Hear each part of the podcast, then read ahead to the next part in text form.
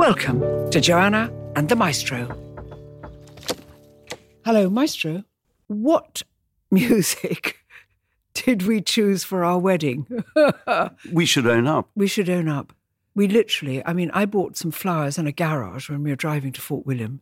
We were in a register office above Woolworths. We said, I do, I do, I think. And then that was it. And we didn't have any music. And then No, it was a, a lovely It family. was lo- no, it was with- lovely. It was lovely, but it wasn't the wedding as people. I was wearing a lovely suit that Jane Ash had given me, a, a coat and a top and skirt, which Ash had given me. So there's nothing special there.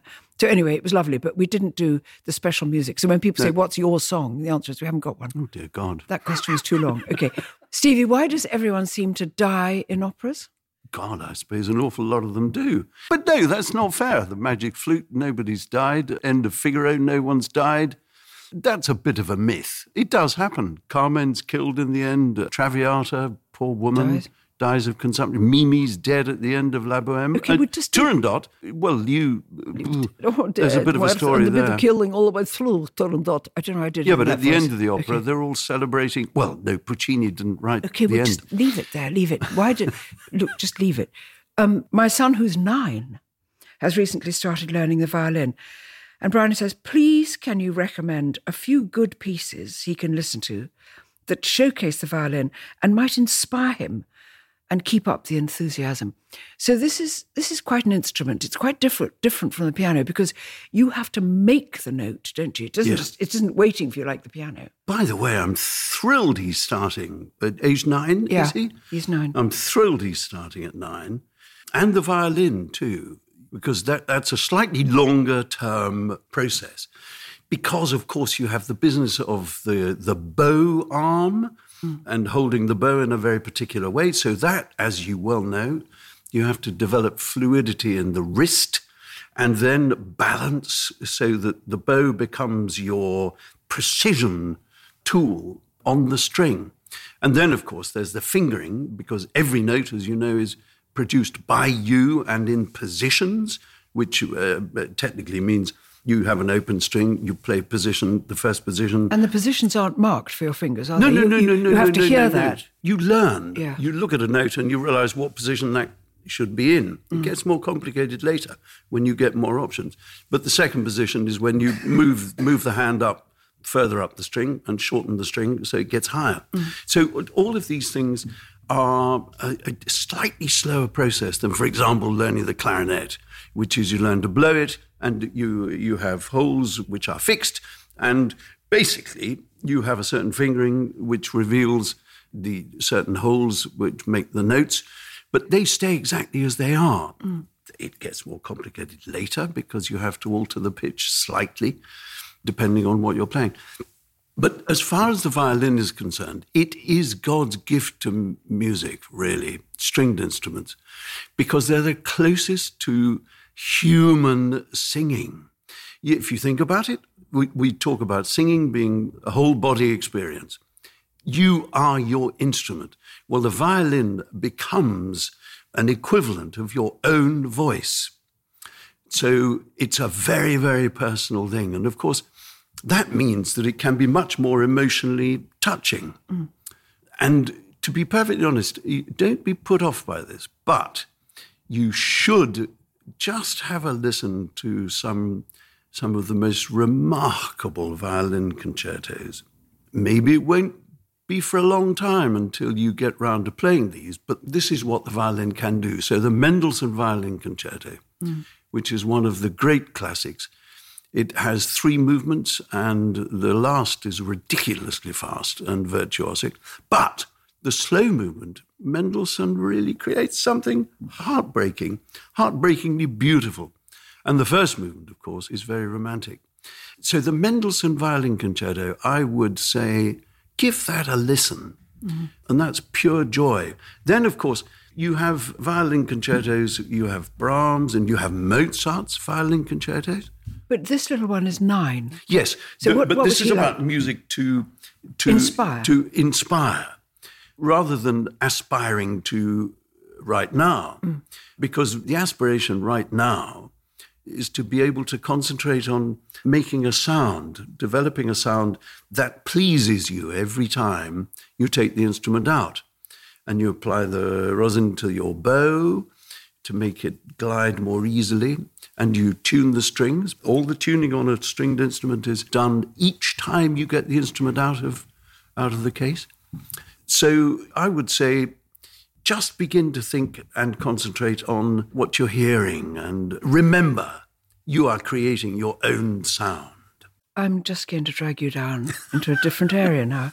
She took his hand and led him round a velvet corner and said, Veronica Pride wrote in, and lovely Veronica said, I wonder if you might one day discuss the role and development of music theory. I'm wondering when theory began to be understood, formalized, and written down. Who is responsible? Ah, What does it even mean? the theory of music, well, it means how do you define harmony? What harmony sounds good? How do you describe the difference between three chords? Let me just play you three chords. Well, that's the same key, but they're different chords. And so theory names those C major, just have that with the tonic at the bottom, main note and the harmony. Then first inversion is the third as the bottom, and then the second inversion is the higher chord. That's music theory. But then also there, um, there were studies of harmony, and rules became useful. when in- was this? In terms of what, harmony. What, what well, century are we talking about? well, harmony and counterpoint. I studied harmony and counterpoint. I think it was part of A level music. And it was all based on Bach, Uh-huh. fundamentally based on Bach, because Bach really did stick to the rules. And if you analyzed Bach, you would find that he stuck to rules. And this is fundamentally to make sure that music sounded good and pure. So when did it begin? Well, I've some very old books up there called treatises or treatises, which are on harmony and on instruments.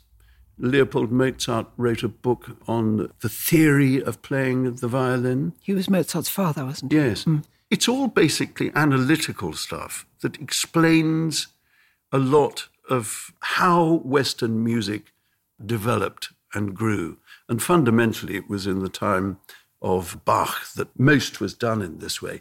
Bach was really a stickler for the rules. So, music theory, I think fewer and fewer people perhaps go through studying music theory, but it involves, you know, I, I was taught up to grade five theory, which means that fundamentally you can read music very well and you can describe what's happening in various ways. And I think it's useful. And Is you- it there like a dear, dusty old um, knife sharpener, a carborundum at the back of the drawer?